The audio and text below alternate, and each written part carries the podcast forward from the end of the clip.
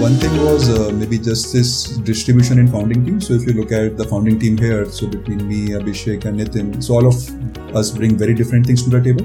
Right? So Abhishek is hardcore sales, marketing, and I'm taking care of investment as well. I get some tech operations and that kind of experience. Nitin is hardcore data scientist, right? So, so very different backgrounds, very different experiences. So that really helps. So even if just three of us, we were able to scale to a large amount of time. I think the other learning probably was more around building the team. We made sure we hire less rather than hire more, but get the best people, best people suited for the job. Hi, welcome to Startup Fridays, a weekly conversation with entrepreneurs, V C investors, and other folks who are doing significant work in India's startup ecosystem. You can find a new episode every Friday evening. You can also find us live on Instagram every Friday morning. I'm Hari Arakali. And our guest today is uh, Rahul Saxena, is co-founder and C T O of A I Dash. Rahul is a serial entrepreneur and he has previously co-founded Quicklow, a fintech startup, and uh, All Memoirs, a social commerce and product discovery venture. He was also an entrepreneur in residence at uh, the V C firm Accel. Uh, Rahul has a degree in electrical engineering from the Indian Institute of uh, Technology, Delhi. Uh, Rahul, uh, fantastic to have you with us this morning. Uh, looking forward to this conversation. Uh, welcome. Thanks, thanks, Hari. Thanks for the gracious introduction. All right. So just to uh, get us going, uh, for people uh, who may not be familiar with your work and uh, A I Dash, maybe you could tell us a bit about uh, how you all started this company and we'll go from there. Sure, sure.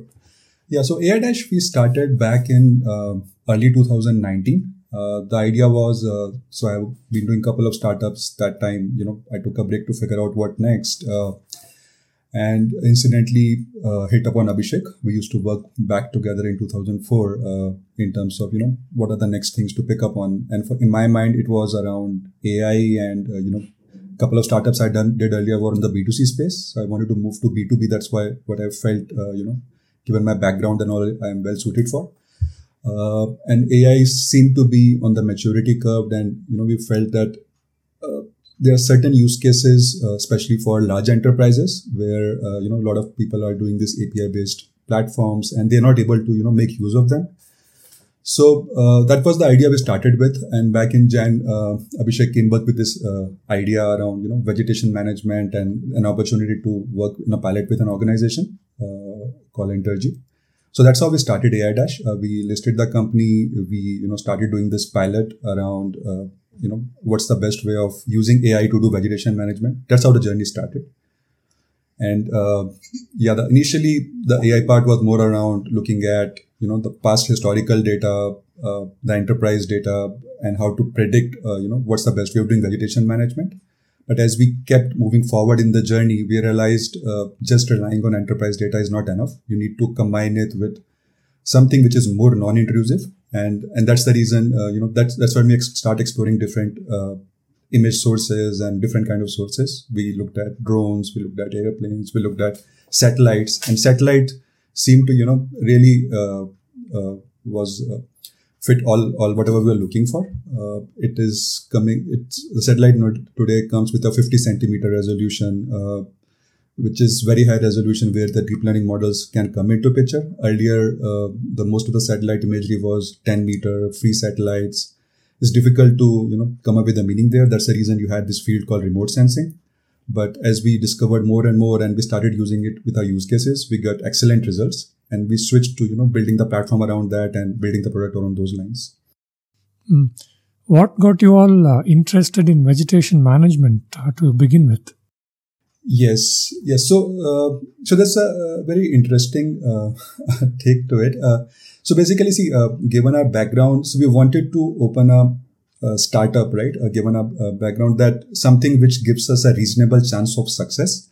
We've done a couple of B two C startups and there it invariably becomes, uh, you know, a winner takes all kind of market and uh, the chances of success are difficult to predict. So we wanted to do something which is difficult, reasonably difficult, as well as, uh, you know, it's not like you open a startup and tomorrow there are twenty players, you know, playing along with you. We hit upon this idea. We were exploring different ideas and this was one of the opportunities we felt, you know, we can make a difference. Uh, it was a very niche area to begin with, to be frank. Uh, but as we explored more and more, we realized that, you know, it's not a small opportunity. Uh, vegetation management, uh, operations and maintenance specifically for utility itself is a two hundred billion dollars spend in U S alone.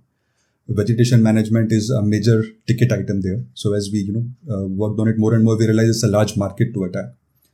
And that's the reason we kind of switched to it. Uh, and the idea was, you know, as we solve one uh, area in operations and maintenance, gradually as we build the base, we can pick up more and more areas as we go along. So it was like a more of a beachhead product. Mm.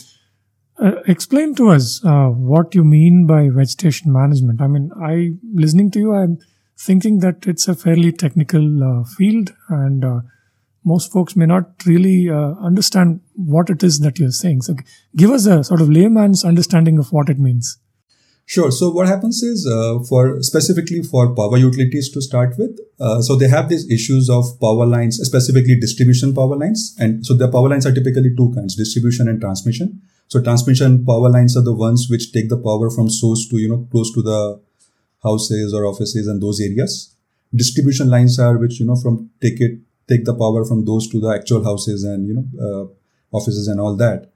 So what happens is, uh, as you come to the streets, you would have some trees and veg- uh, or vegetation, as they call it in a more generic term, coming along the wire, uh, beside the wire, over the wire, you know, that kind of stuff. And what happens is, when, let's say, uh, a tree as keeps, keeps going up, it entangles with the wire, or a tree might fall on the wire, it causes outages, right? Uh, the solution of that obviously cannot be that you remove all vegetation. That's neither good for environment, nor it's good even from an aesthetics perspective. Many people do, you know, keep trees from that perspective. So it's a constant struggle on, you know, how to keep that balance, how to make sure the vegetation is a few, let's say, couple of feet away from the wire so that it does not cause outages. And more so nowadays, these cases of wildfires. Many of the times you have seen, uh, these are the, when the tree, you know, in touch with the wire, it co- leads to a wildfire. California specifically has got a lot of those issues. Australia has got a lot of those issues. So vegetation management in, in basically is a year-long activity for these utilities to make sure there is enough distance between the wire and uh, you know the vegetation, and it does not cause outage. Hmm. And uh, what was the first product uh, like that you built? Uh, what was it capable of? And then maybe we can also uh, get into what you're doing today. Sure. So we started specifically with this uh, vegetation management. So the idea with uh, startup was to, you know, rather than focus going too broad based, focus on one thing and do it well. So we had, we analyzed what was there in the vegetation market, uh, you know, in general, what different people were doing. So many people were doing it with things like LiDAR, drones. Some people were just doing, you know, sending people to the uh, field and inspecting. Uh, but we didn't find any product which solves it end-to-end use case, right? So even for satellite companies, what they do is, okay, uh, you want to analyze, let's say, this fifty miles or one hundred miles or one thousand miles. And these, uh, by the way, for uh, large utilities, these areas might go up to more than one lakh miles, right? So, uh, which is uh, humanly impossible to analyze on a manual basis, right? Even drones would take months and, you know, quarters to analyze the whole stuff. So, uh, so we realized that, you know, uh, many of these satellite imagery and some of these sex, uh, services companies would take the area, give them an output, but stop at that, right? They don't tell people, okay, uh, you know, given, let's say, a wedge operator, uh, their whole hierarchy of the field workers, operations manager, the directors. So how do I plan for next couple of years, right? Because this is a huge spend. Many large utilities spend to the tune of one hundred million dollars or more every year, right? So they don't have a good tool of uh, managing this. Uh, I mean, I remember uh, talking to one utility uh, on East Coast. We asked, uh, we do these discovery sessions with these customers just to understand how they do this. We asked them for, you know, how your plan looks like uh, for next couple of years. And they sent us a screen, screenshot of their whiteboard, right? So, so this is my plan for next couple of years. So it's, it's, you know, uh, so even though it's a, such a large spend and a lot of things which can be done, but it was done in a very uh, old fashion. So, uh, so our first product was vegetation management, which has all these different modules. Uh, so you can analyze, you can create plans, you can do scenario modeling, you have dashboards and reports to, you know, plan for it. And you have a mobile app where, you know, uh, this output comes from an app. You can go to the field and uh, keep tracking the progress. So it's a suite of products with a, both web application as well as a mobile app. So that's how we started. And as we kept moving forward, we kept adding more bells and whistles. So for example, Uh, there is a trim plan. So can I optimize it by just focusing on, you know, a subset of an area rather than the whole area? Uh, when I do the trim, there are different kind of trims. Sometimes it's a manual trim, sometimes it's based on a truck, sometimes it's based on a, based on a different equipment. Can I optimize costs across those, right? Because those are all different vendors, and many of these plans or contracts are done in three years in advance, right? So, so it's a lot of domain-rich thing. Uh, so you need to really understand that well to be able to come out of the product for it. So our product is a very do- deep domain kind of product. Mm. Uh, give us a small illustration. For, for example, Uh, take us through a little bit of the workflow. If a utility wants to figure out what they need to do, say in a small locality which they're servicing, uh, what will they start with and what are the steps they go through and what will be the end result action that they could take? Sure, sure. So basically, see, in our case, the way it works is uh, uh, Typically, typically, like I said, we start with a discovery session of utility and understand, for example, this locality you talk about. So we'll understand, you know, what do they do today, uh, at what sta- uh, and what's the driver for this vegetation management, and and see, I mean, there are fifty states in U S, for example, and different areas have different requirements. Some people might have already given contracts. Some people might be looking for a new contract. Some people might be more wildfire sensitive versus not. So all those different things you kind of figure out. And you also look at what their priorities are in terms of, you know, uh, what they want to do. Once that area is figured out, we take that area, we look at satellite imagery, historical satellite imagery and current. So what we do is usually we go back four years, take uh, last couple of years satellite imagery. That's the other advantage of satellite imagery, which is not there on a, let's say, a drone or an aerial service. You can't go back to the past, right? But in our case, we can. So we can go back to the past. We can look at making some predictions in terms of, you know, what the growth rate is, how the vegetation has been changing over the years. And based on that, what your next three years should look like.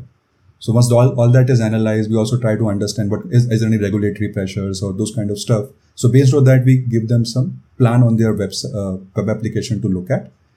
And then they feed in their budget. They prioritize what their goals are. And based on that, you know, uh, the whole scenario modeling and everything is done on the application. Hmm. So, um, in the field, they would they could send uh, a field force to uh, trim the uh, trees uh, uh, or, or figure out maybe an alternative route if they are laying a new line and things like that. I mean, is that what they do? Yes. So, basically, yeah, once you do analyze plan, so it moves to that execution phase. Uh, so, wherein they come with uh, yeah, different options around, you know, how you can execute here. Uh, and these plans are then, you know, assigned to the field workers. Uh, and they, they get it in. The, so basically the operations manager can, you know, give it to their field workers in terms of uh, an app which they can use and go to the field to the trim. And like you said, yeah, they can, there are optimization oppor- opportunities in terms of budget optimization or, uh, yeah, we are building some algorithms in terms of, you know, how they can optimize the route and all, but yeah. Hmm. hmm. Uh, explain the, uh, the core technology that you have built that is proprietary to A I-Dash, your I P. Explain what that technology is about. Sure. So uh, the core technology basically is around, uh, you know, this large area which we analyze and uh, come up with output. So right now, vegetation management was the first product and we have went ahead and built a couple of more products uh, after that. But the, the core platform here is which takes this large area. Uh, in this case, it's primarily linear assets and some of the other products is maybe area-based assets. So given that large area, so we have uh, different sections, right? So one section is how to extract satellite imagery very efficiently. So if it is a linear asset, what happens is uh, uh, most of these satellite vendors, they sell imagery by area. If you just buy it that way, it becomes pretty costly, right? So we have algorithms which uh, basically divide the satellite imagery or basically give us an area to ask for for the satellite vendors, which are really optimized to the minimum spec possible to, to, to optimize the cost. Uh, and we have A P Is which are, you know, integrated with these platforms who can fetch these at scale, uh, because these are typically large areas and it takes a lot of time to get this imagery. It can go to terabytes and, uh, you know, petabytes kind of stuff.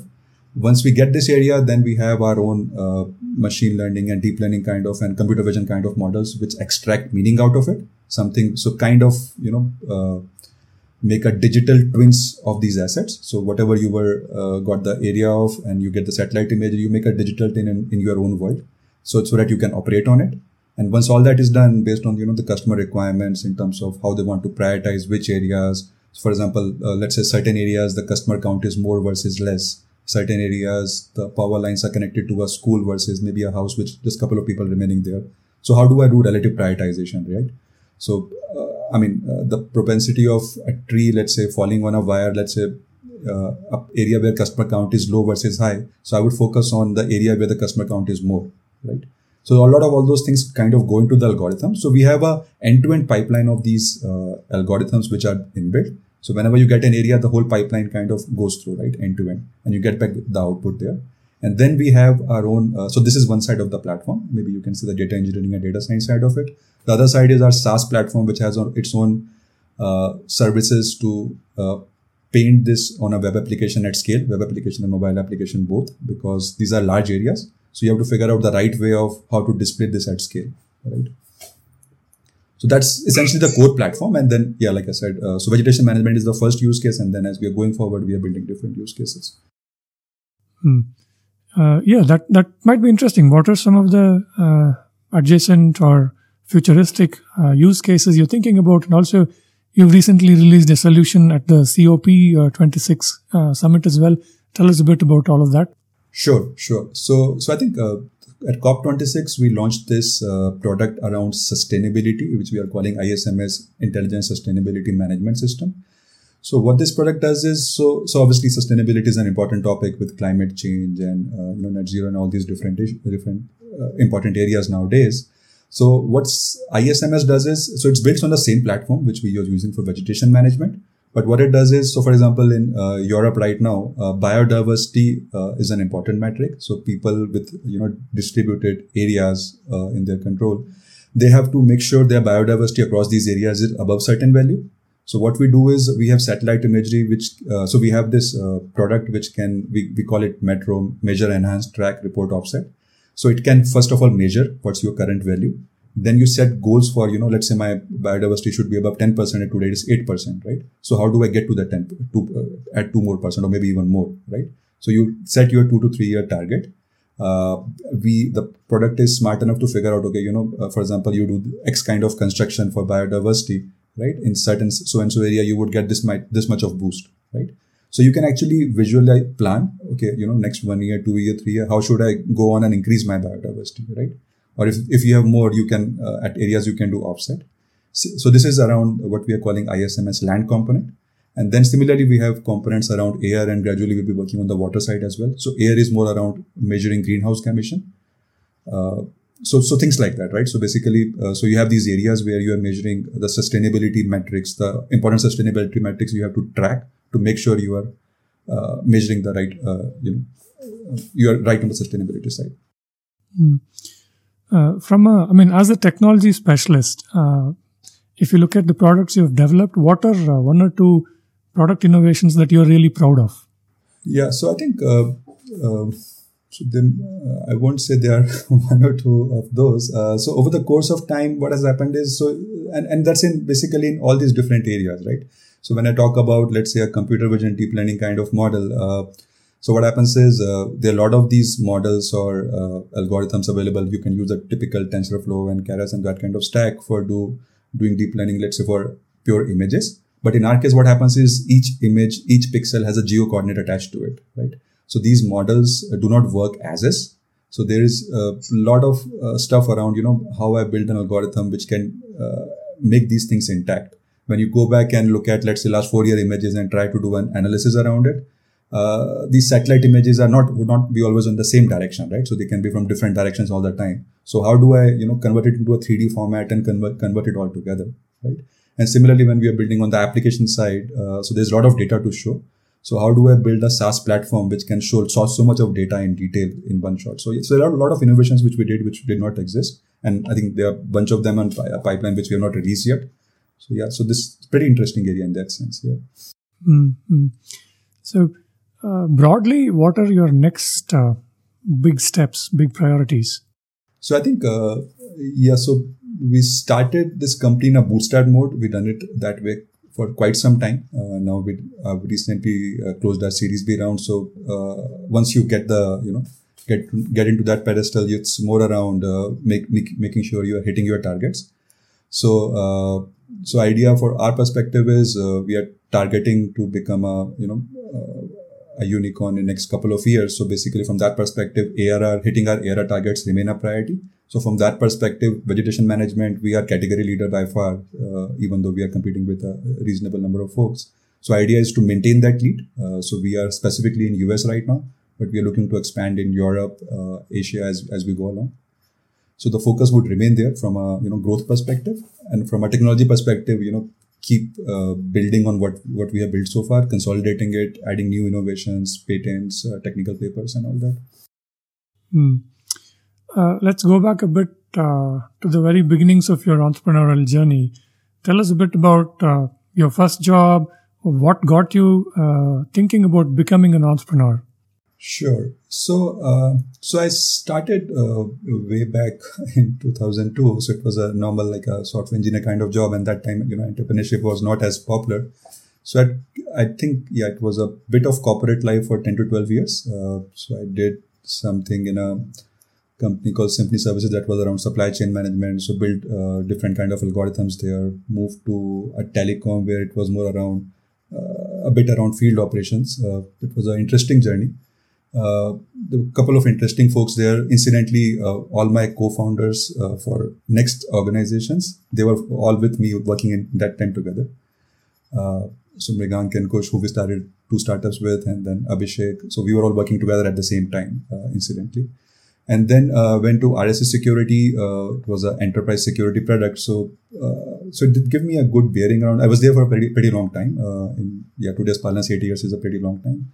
So uh, I did different roles uh, from engineer to engineering manager to, you know, moving, uh, managing teams across Bangalore and Boston. So it was an interesting experience for me, uh, making sure a release happens of forty, fifty odd people. So how do you manage that? How do you make sure, you know, uh, you hit the milestone despite all these roadblocks? But after, my general goal has been in life is to, you know, uh, keep learning as you go along and keep creating opportunities to learning. So around two thousand thirteen, fourteen, I was feeling that, you know, uh, the job is uh, done. And uh, that, that that's that was a time around, you know, when entrepreneurship kind of thing was picking up. I think two thousand fourteen, we had our Flipkart raised, raised its first one billion dollars investment. I think that was in June twenty fourteen. So around that time, I felt, you know, this is this would give me a more accelerated learning. And uh, I quit around you know, July timeframe and uh, started my first startup in August. That was called All Memoirs. So idea that t- that time was, okay, you know, uh, and B two C seemed to be the flavor that point of time. Enterprise and SaaS was not, had not picked up that much. So All Memoirs was more around, you know, uh, our idea was uh, basically you have Flipkart, Jabong, Mitra. So there were those, they were all different companies that point of time. So if you want to buy something across, uh, how do you do that, right? And uh, how do I choose what to buy? So it's more like a social commerce. Uh, so they can be sellers, small sellers who can, let's say, be listed on Amazon's or Flipkart's or Jabong's of the world, but they're not getting attention, right? So how do they get them, get attention on a single app? So we had something for the seller side and something for the consumer side. So we did it for some time, uh, but then we started realizing, you know, uh, the, the deficiencies in our model. Basically, we went, we were running it in a bootstrap format. So me, Mregank and Kosh, uh, So we had worked together earlier in this in this startup. Also, we were running it more like a, you know, tech play. We realized, you know, uh, it's very difficult to scale a B two C startup that way for a long time. You need to go and raise funding for that. Uh, B two B, maybe it works, but B two C does not. We started talking to investors. We were doing good as an app. We actually were able to reach one hundred thousand downloads pretty quickly, all mostly organic and a very, very less uh, C A C. And we, we started talking to investors and they started asking the right questions. And that was pretty good learning for us as we started talking to different people. Uh, but that time, there were a couple of other startups which got funded and, you know, uh, we were not able to scale it beyond a certain point. And incidentally, we uh, met Accel, right? So Accel said, you know, uh, this startup probably uh, may not make sense, but if you are interested, let's work together and, you know, figure out if there are other ideas you want to work on. And that's where we became uh, entrepreneur in residence, or you can say team in residence. So all three of us, you know, joined Accel, worked with uh, a couple of people there, uh, Priyank, uh, Subrotho, and other people there to come up with what, what can be different ideas we can look at. So given our background with security, enterprise companies and all, so fintech, and, and uh, Kush had a pretty deep, deep back, background on the fintech side. Uh, so we thought, you know, something of consumer lending sort makes sense. So we started at that point of time Quicklow. Quicklow was around consumer lending for students. We ended up raising two and a half billion dollars from Accel as we went along. We were in like five cities, uh, uh, Bangalore, Chennai, Pune, Bombay, uh, Hyderabad. We were doing around about four million dollars of lending on an annualized basis. Uh, we did it for some time, but we had got pretty impressive results. So basically ninety-eight percent of people were actually returning back. But as we went further, we realized, you know, that may not be the best metrics as you grow, right? Uh, so what happens is, uh, I mean, so usually in consumer lending, you will see five to ten percent default rates, which is common. And that's sometimes required in the beginning for you to experiment. So that's when we realize, uh, you know, it's becoming very operations heavy. It's not as tech heavy as we thought it would be. So we started experimenting from students to, you know, working professionals. And that was the idea as well anyways there, that you'll start with student and as they graduate, uh, you know, you'll keep following them on the cycle. I think the couple of other companies who started around that time, Slice, Crazy B, they also kind of pivoted at some point of time. So we did that. Uh, we actually started getting into uh, from students to, you know, uh, working side, but we st- stuck to products around students, right? So we stuck to education loans. So we had a like a uh, India-wide partnership with Byju's that point of time. So if Byju's uh, salesperson is going to a customer, uh, if they are selling a product, uh, so basically if they don't get a, a loan for them through, let's say, Bajaj Finance or credit, uh, Bajaj Finance or a credit card, they would go, come to us for the loan, right? And we were able to process the loan within by the time the sales rep was at the customer's house, right? So we did all that. But beyond a certain point, it became difficult to scale. Uh, and like I said, so all three were, were techies, right? So uh, beyond a certain point, it became difficult to sustain for some point. So we st- uh, looked at stopping that journey at that point of time. So uh, that was, I think, back around two thousand seventeen. Uh, at that point of time, yeah, I had done, you know, a lo- longish corporate career, done a couple of startups. So I took a break myself. I took a sabbatical just to figure out what next I want to do. And that's the reason I started exploring different areas. I looked at A I, I looked at blockchain, I traveled quite a bit. And that's where, incidentally, like I mentioned, I met Abhishek, who also was looking into doing something. Met Nitin as well, and during the due course. And that's how we started A I-Dash. And that point of time, my criteria was clear uh, that, you know, as we are going forward, we should have enough uh, diversity in founders. So I was more clear in terms of, you know, what I want to start on, where I, my strengths would play more, and, you know, what kind of founding team and all that should be there. So was more clear this time around, so it helped uh, uh, accelerate A I-Dash quite a bit. Hmm. Uh, this thing about uh, not being able to scale, uh, so w- what were the uh, biggest takeaways of, you know, starting and building uh, Quicklow as well as All Memoirs? Right. So, uh, so I think uh, All Memoirs, it was more around, maybe it was the first time we were doing B two C, and B two C, maybe the first takeaway was that, you know, you don't do revenue from day one. Uh, you have to first focus on distribution. I mean, distribution is bigger than revenue in the early stages. So first of all, you look at acquiring customers, and, you know, then only you can do that. That what means essentially is you need to go for a funding from day one. It becomes difficult to sustain that way. Uh, in Quicklow, I think my bigger learning was more around uh, basically being in sync with, you know, what really excites you in the long run, right? So there, there it became primarily, uh, I mean, which probably happens with a lot of fintechs, it became a reasonably operations-heavy kind of organization. And coming from a tech background, I did want to keep that flavor. Maybe someone from a finance side or some distribution on the founding team might have helped. Uh, it's not like that's that's always important, and many people, you know, just from same background do it. But somehow it didn't uh, work for us. So I think probably it's more to figure out as an individual, as a founder, what really excites you. Because if you are not excited, it's difficult to, you know, run the organization uh, for a long time. Mm. I mean, for aspiring investors, uh, sorry, aspiring uh, entrepreneurs, uh, uh, and you mentioned that in uh, B two C, probably need funding earlier and so on. So if you look back, uh, uh, what are the, some of the things that they really need to be prepared for, especially if they're first-time entrepreneurs, so that they can get good investors on the cap table? Right. So I think, uh, so basically nowadays, if you look at it, there's a lot of literature and a lot of metrics and statistics around. So you need to be clear about, first of all, what really excites you, right? So B two C, B two B, enterprise B two B, small B two B, right? So there, there are all these different varieties.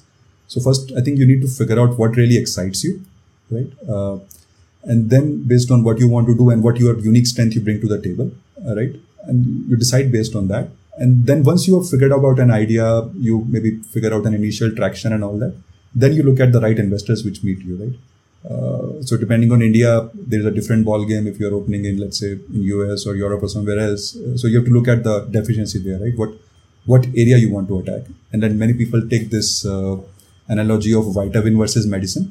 So make sure the use case is a medicine use case, not a vitamin use case. And the market should be obviously large enough, right? Otherwise, it doesn't make sense. Mm. At uh, A I-Dash, um, what were some of the uh, mistakes uh, that you avoided uh, from your experience of the previous startups? Sure. So I think uh, one thing was uh, maybe just this distribution and founding team. So if you look at the founding team here, so between me, Abhishek and Nitin, so all of us bring very different things to the table. Right. So Abhishek is hardcore sales, marketing, and now taking care of investment as well. I get some tech operations and that kind of experience. Nitin is hardcore data scientist, right? So, so very different backgrounds, very different experiences. So that really helps. So even if just three of us, we were able to scale to a large point of time. Then I think the other learning probably was more around building the team. We made sure we hire less rather than hire more, but get the best people, best people suited for the job. And that has really helped us. So all the early people we had, you know, from the beginning, Niharika, Kundan, and a couple of other folks. So they have been there from the beginning uh, and playing a different role uh, as we, you know, went along with the organization.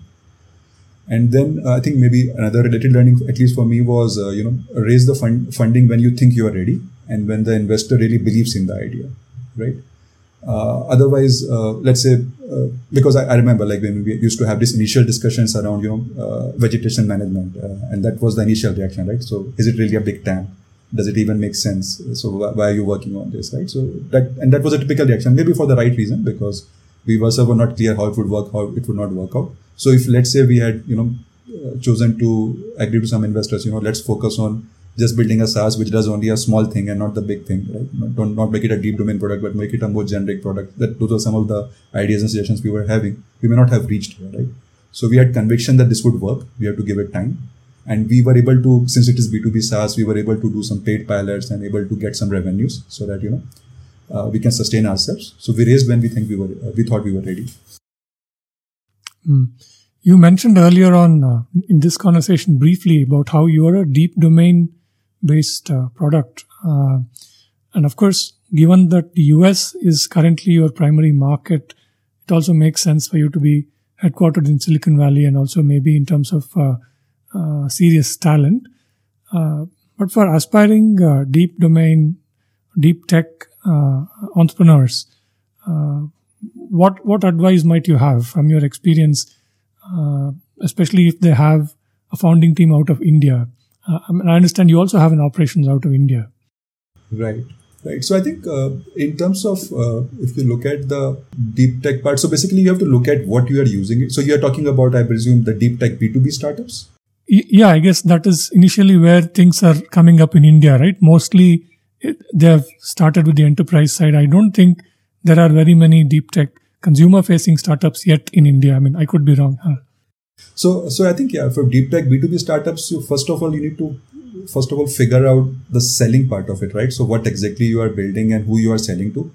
Uh, so many people, I've seen people doing different things. Some people say build for India first and then take it to U S. Some people do it the other way, like we, what we have done, uh, you know, first sell to U S. And once that is, you know, done, then for, for example, right now we are doing a pilot with one of the India utilities. So we would build for U S first, uh, we'll build for that scale.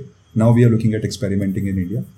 So I think first of all, it starts from there. Uh, and then it depends upon, you know, what is your deep tech component. So ideally within the founding team, it's always good to have uh, that experience, uh, at least if not in the founders, then maybe let's say a founding team member, right? So it's important to have that thing very early in the beginning. Otherwise, you know, you might build a platform or a tech stack, which may not make sense in the long run. Whether that person you can find in India, great. If not, then maybe, you know, anywhere on the earth nowadays, with, with especially with the COVID and all, I mean, people are working remotely, right?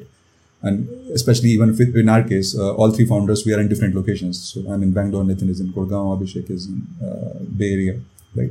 So it's, I mean, we, we were doing the, doing this pre-COVID as well. So so it works, uh, but you have to figure out how how, how to make it work for you. Hmm. Especially in uh, very tech-heavy companies, uh, when you're a small company, uh, what are some of the uh, ways in which you can attract uh, Uh, truly talented and committed people?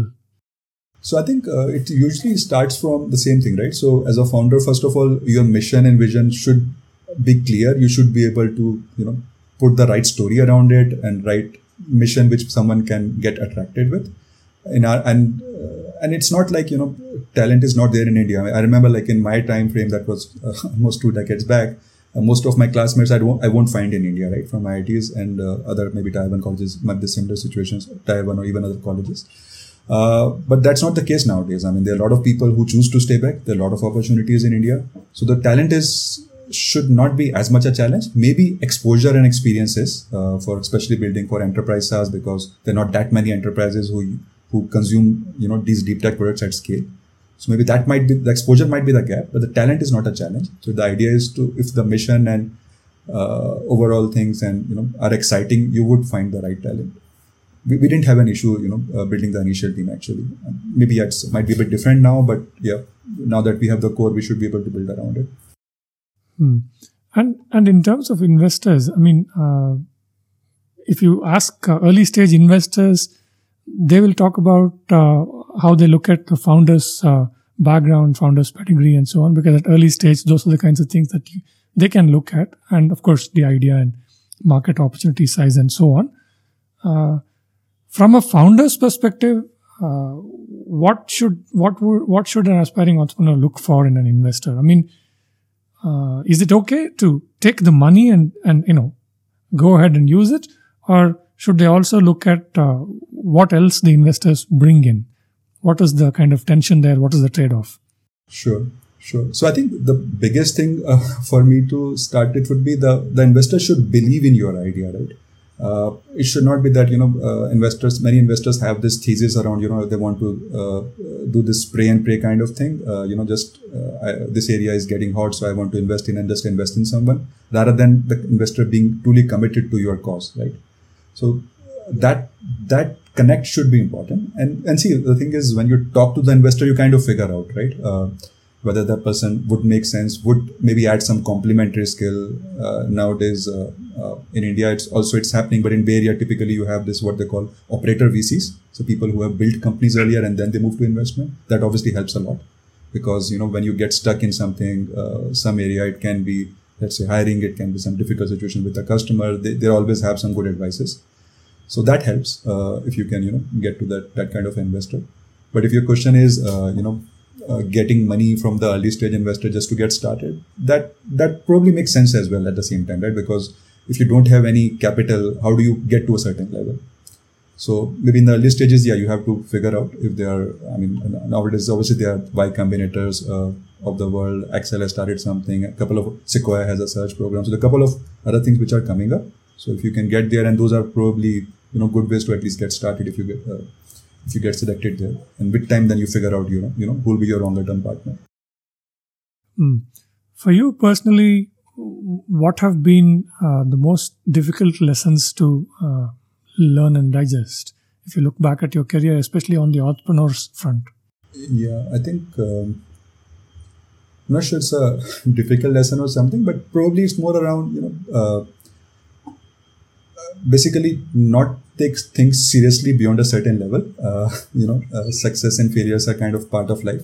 So you learn from those failures and find a way to, you know, move on. Uh, I think probably that's more important. Uh, this is not, it's not like, you know, I did a couple of startups and all of them have been super successful. But the idea is, uh, or what matters most is, what did I learn out of, you know, whether that or even my corporate life, what did I learn from it? How can I apply it to, you know, make the situations as they are coming along in the in a startup more more efficient and more stable, bringing that calm into the room, right? So how do you learn from that and adopt them in your day-to-day life? Because startups are inherently chaotic, especially in the beginning. So you need to be able to manage that chaos. Mm. If you look back at uh, yourself, um, maybe even all the way back to your childhood, uh, what have been some of uh, the earliest influences that you recall, which uh, may have had a Uh, an important uh, impact on your uh, on your career, on your professional career? I don't uh, specifically recollect a specific instance, but maybe, you know, uh, my father was in a bank, uh, so they used to, you know, every three, uh, so many people, you know, have a childhood place where they have spent most of their time in. I didn't have one, right? So every three years you need to get transferred, you need to go somewhere and adjust and, you know, adjust and, and start your life from scratch. So maybe I kind of pick that up from there, that, you know, I can adjust pretty fast to different surroundings, different environments. So maybe that helped as we went along, right? So even when, let's say, I left a job, at many times I would leave even before I had the off- next offer in hand, right? I'll figure out as we go along. So I, when I stopped Quicklow, uh, I could, I had multiple opportunities, but I, you know, decided to, okay, let's take a break and figure out, right? Even a sabbatical, what what does that mean, right? So, so I'm pretty open to new ideas. I guess that might have influenced uh, uh, it from my childhood. Hmm. Okay. Uh, a few questions, uh, more in the form of a rapid fire section. Uh, just don't think about them too much. Answer them uh, quickly, like in half a minute each. Um, the first one is, uh, uh, tell us about uh, one piece of advice you would give to an aspiring entrepreneur that you never got. Yeah, I think it's probably coming back to what I said. Uh, basically, so don't take your entrepreneur self too, too seriously. Uh, you know, uh, the uh, so these things happen, right? So things happen for good, things happen for bad. But, you know, the idea is to keep learning and keep maintaining your calm and, you know, keep the focus on the task at hand. Uh, as long as you do that, as long as you're analyzing it properly, as you're doing it from a sane mind, right? Keeping your sanity in, in place, that's important. And as long as you do that, you'll, you'll figure it out, right? Mm. Mm. Professionally, uh, name one person uh, who has left a deep impression on you. Uh, yes. Difficult to name a person, uh, but I think uh, since I usually have this habit of, you know, learning from whatever is around me. So wherever I went, so there were these senior leadership people, and uh, as I kept reading more about entrepreneurship, so I think probably have picked an influence from, uh, picked the good habits from almost everyone I came along. I don't think I can name a specific person here. Okay. Uh, name one product uh, that you love. Could be a software product, hardware product. I think uh, it's probably contextual. Nowadays, uh, I think it's a set of uh, these headphones and earphones and all, which you can, you know, take anywhere and take the calls from. It used to be probably my Bose headset earlier. Nowadays, it's uh, I, I'm an Android user, so it's more be a Jabra earphones. You can, you know, take the call from anywhere. So it makes your life pretty easy. All right. Uh, if you like to read uh, any book that you uh, keep turning to. So again, no specific book here, but it's mostly contextual for me. Uh, so, uh, and I have a Kindle where I have, like, you know, uh, maybe more than a fifty, one hundred books or something. But uh, for example, nowadays, uh, when I have to refer to something, I go back to this growth handbook from Elad Gill, because we are at the growth stage. At other times, it would have been, you know, things around Good to Great and a couple of other books which are, which help you, you know, figure out what the culture you want to build and all that. Hmm. Uh, one important uh, thing that you never start your day without. It can be an activity, a habit, uh, even a beverage. I think, yeah, early mornings are more around having my green tea and having a small conversation, you know, before with the family, my my wife, my wife, my daughter, before they're going to their schools and offices. So it's, it's a good start to the day. Uh, used to be exercise, but yeah, with COVID, it stopped a bit. Planning to start that back again. Hmm. Uh, if you ever feel uh, bad, uh, what's your favorite way of getting yourself out of it? So I think, uh, uh, again, basically walk away from that situation, uh, spend time uh, with, you know, your family, friends, uh, and with COVID, it's easier to do that with your family. Uh, I have two kids, uh, one quite young, just two years old. So, you know, so that's, that's my favorite way of kind of relaxing it and, you know, just moving away from the problem and then, then coming back to it with a fresh mind, or maybe just sleep over it. Mm.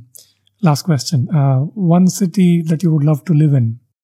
So again, like I said, so I have been, uh, you know, moving to different cities, and I don't see one city which I'm favorite with. I've been in Bangalore for the last twenty years, but yeah, if you have to move something tomorrow, I'll be pretty okay with that. Don't have any specific favorite there. Awesome. Uh, wonderful conversation, Rahul. Uh, thank you again for making time for this, and uh, definitely hope to keep the conversation going. Thanks, Hari. It was a great conversation. Thank, thanks for the time as well. Okay. So that was uh, Rahul Saxena, uh, co-founder and C T O at A I Dash.